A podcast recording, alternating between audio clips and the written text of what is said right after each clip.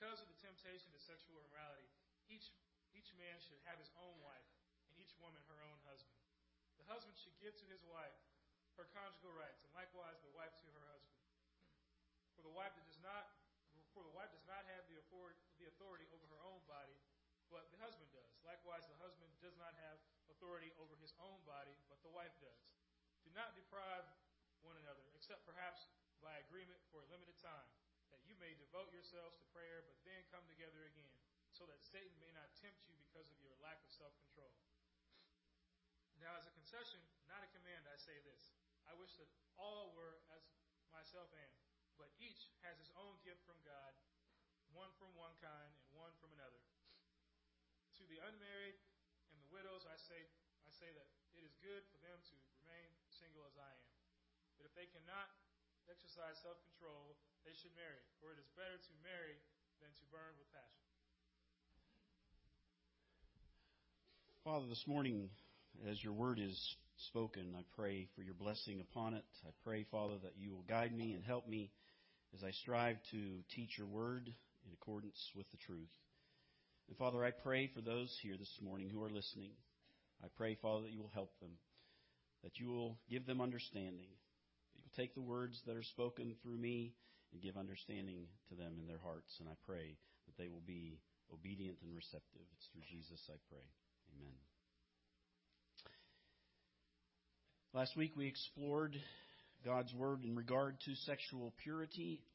Last week's point was that God's Word is not that difficult to understand in regard to sexual purity. It's one man and one woman for life. Or, for a better way to remember it, one husband, one wife for life. Kind of rhymes. I kind of like that one better. And, of course, the difficulty is living according to that teaching, and the sad truth is many of us have not.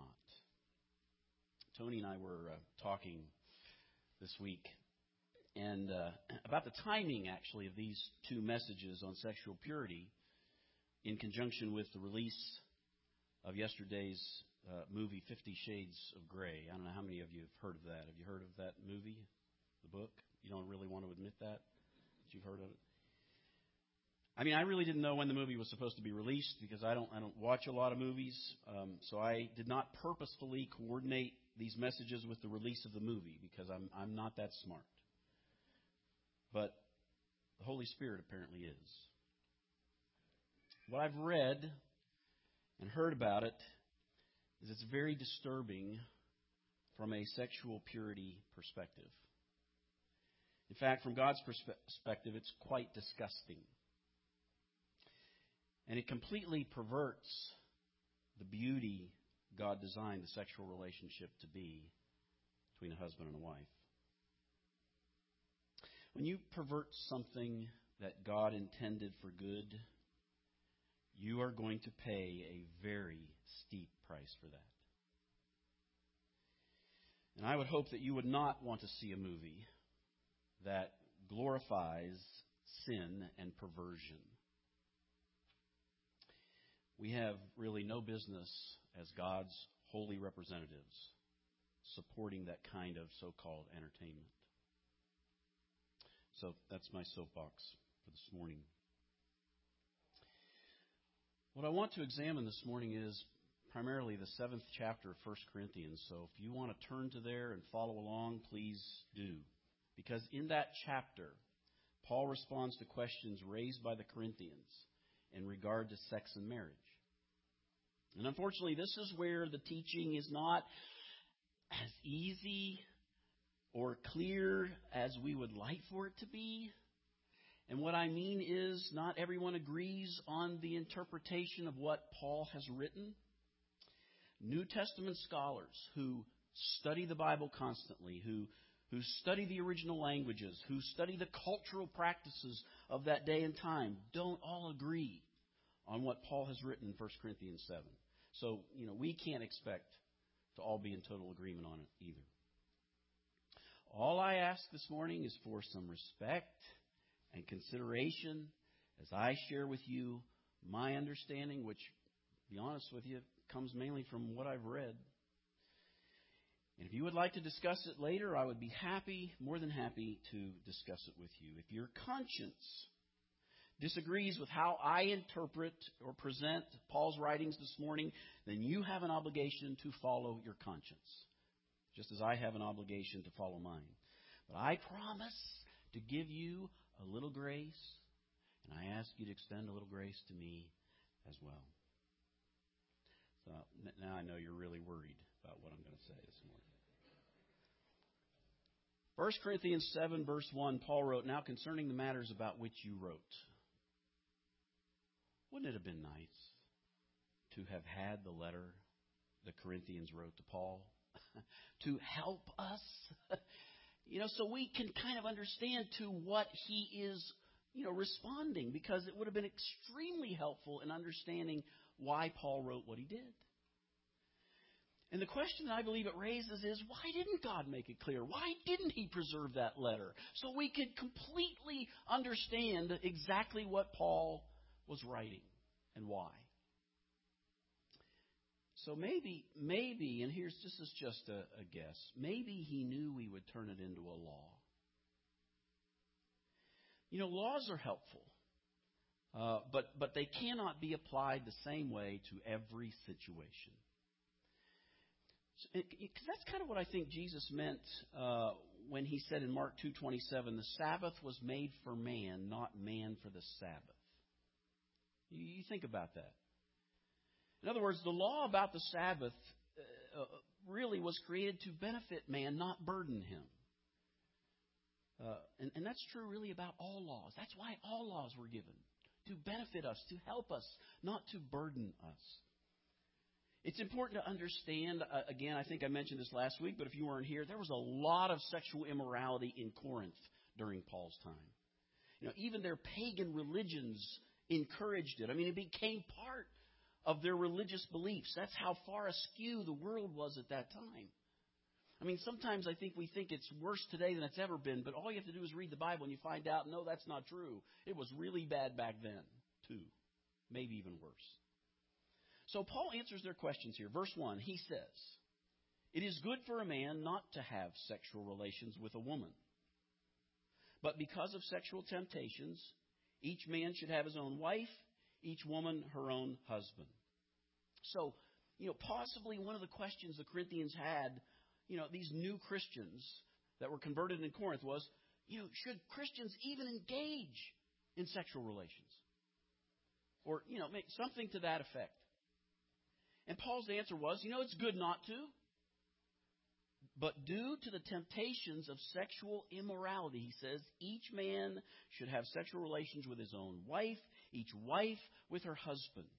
And so, again, it's the one husband, one wife for life pattern that God has laid down.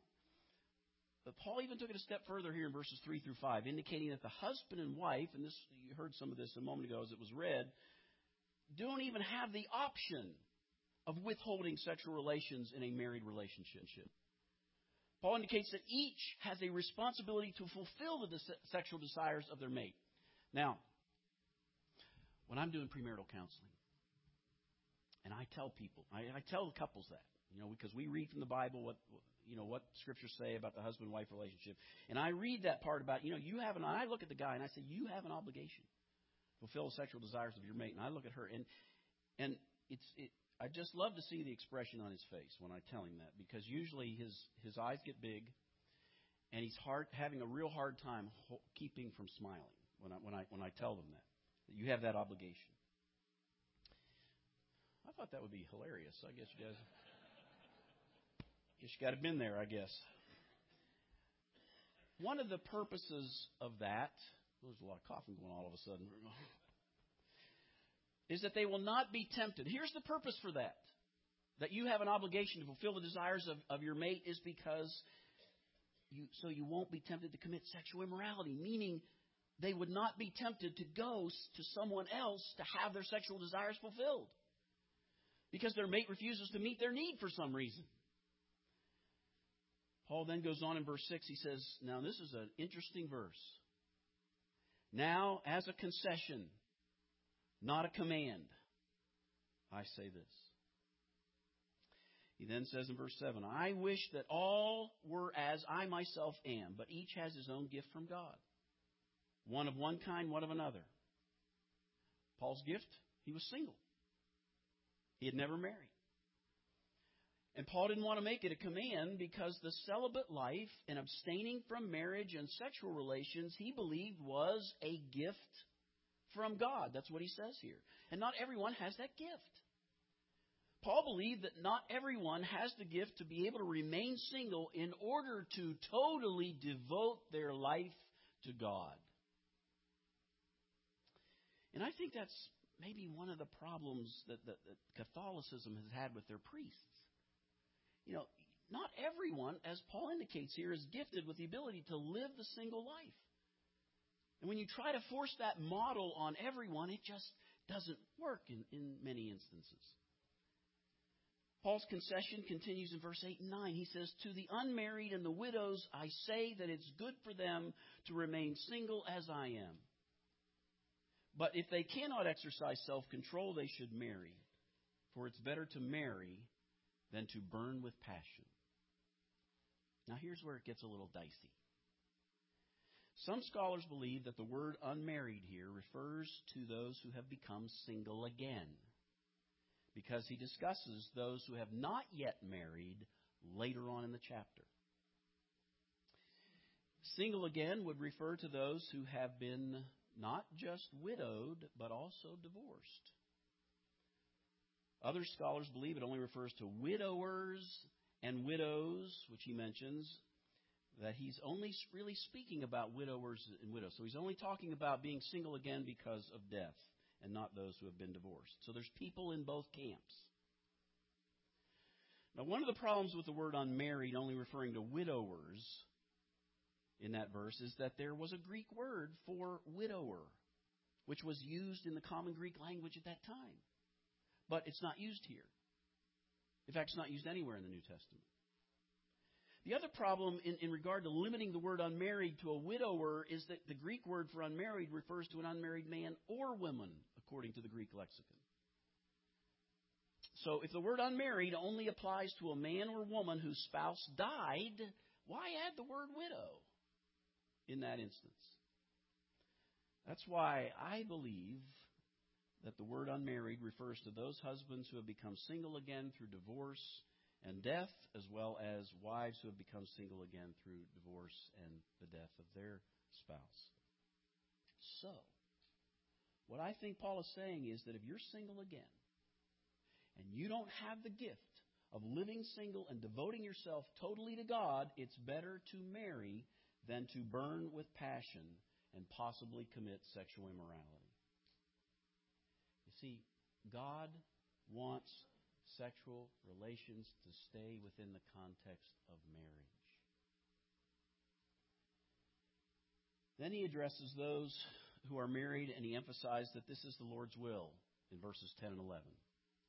To the married I give this charge, not I, but the Lord. The wife should not separate from her husband, but if she does, she should remain unmarried or else be reconciled to her husband, and the husband should not divorce his wife. Now, the word separate there for the wife means the same as divorce here in this context because it says she should remain unmarried or single again. So Paul's advice is if you're married, do not get a divorce. If the wife divorces her husband, she has two choices. She re- should remain single or else reconcile with her husband. So, you know, so Paul here is simply reiterating God's plan of sexual purity for, for those who are married. One man or one husband, one wife for life. So if the word unmarried here does mean those who have become single again, either through death or divorce, Paul says, Paul says, as far as I'm concerned, you can remarry if you do not have the gift of celibacy or, or living single, or you can't control your sexual desires. So from here, Paul moves on to address those Christians who are married to a non-Christian in verses twelve through sixteen. Let's just read that. He says, to the rest, I say, I, not the Lord. That's an interesting statement. I, not the Lord. That if any brother has a wife who is an unbeliever and she consents to live with him, he should not divorce her. If any woman has a husband who is an unbeliever and he consents to live with her, she should not divorce him. For the unbelieving husband is made holy because of his wife. The unbelieving wife is made holy because of her husband. Otherwise your children would be unclean, but as it is, they are holy. But if the unbelieving partner separates, divorces, let it be so. In such cases, the brother or sister is not enslaved, or your version may say bound. God has called you to peace. Verse sixteen, for how do you know, wife, whether you'll save your husband? Or how do you know, husband, whether you'll save your wife? So th- this might give us another hint as to what one of the questions, you know, was that the Corinthians asked Paul. Like, now that I'm a Christian, you know, should I be yoked to an unbelieving spouse? You know, Paul's answer is here, well, yes, if they're willing to stay married to you. So it's not wrong to marry or stay married to an unbelieving spouse. Is it the best scenario? No. It's better not to be yoked to an unbeliever, as Paul wrote in Second Corinthians six fourteen. But if you're married to an unbeliever, Paul says that's okay, and here's the reason why. Verse fourteen, the believing spouse forms a holy union with the unbelieving spouse. It doesn't mean that the unbelieving spouse is saved. It just means that through the one flesh relationship, the unbelieving spouse is made holy because of that holy Christian spouse. Paul kind of used a similar analogy in Romans eleven sixteen when he was describing the relationship between Abraham and the Jews. He wrote, if the dough offered as first fruits is holy, so is the whole lump. In other words, well, I'll, I'll read the rest of this. And if the root is holy, so are the branches, the first fruits. And root represent Abraham, the lump and the branches represent Israel. So because Abraham was counted as righteous or holy before God, the Jews were a holy people also before God. So when a Christian is married to a non-Christian, Paul says that's a holy relationship because of the Christian. However, verse fifteen, if the unbelieving spouse does not want to be married to a Christian, then it's okay to divorce and you're free from that relationship. Because marriage is a mutual relationship. You know, if one or uh, of the two no longer wants to stay married or stay in that relationship, Paul says, you know, it's permissible to let them go. Otherwise, there's not going to be any peace. And that's not what God wants. God wants peace in the family. Why? Paul writes verse sixteen, because you don't know whether or not you're going to be successful in converting your spouse. You know, in a marriage relationship between a Christian and a non-Christian, Christ actually works through the Christian spouse to try to bring to faith the non-Christian spouse. But there's no guarantee that that's going to happen. You know, so, you know, he says it's okay to let that non-Christian spouse go and to divorce them. And my interpretation of that is that the Christian is then free to remarry, based on what Paul said earlier about unmarried people.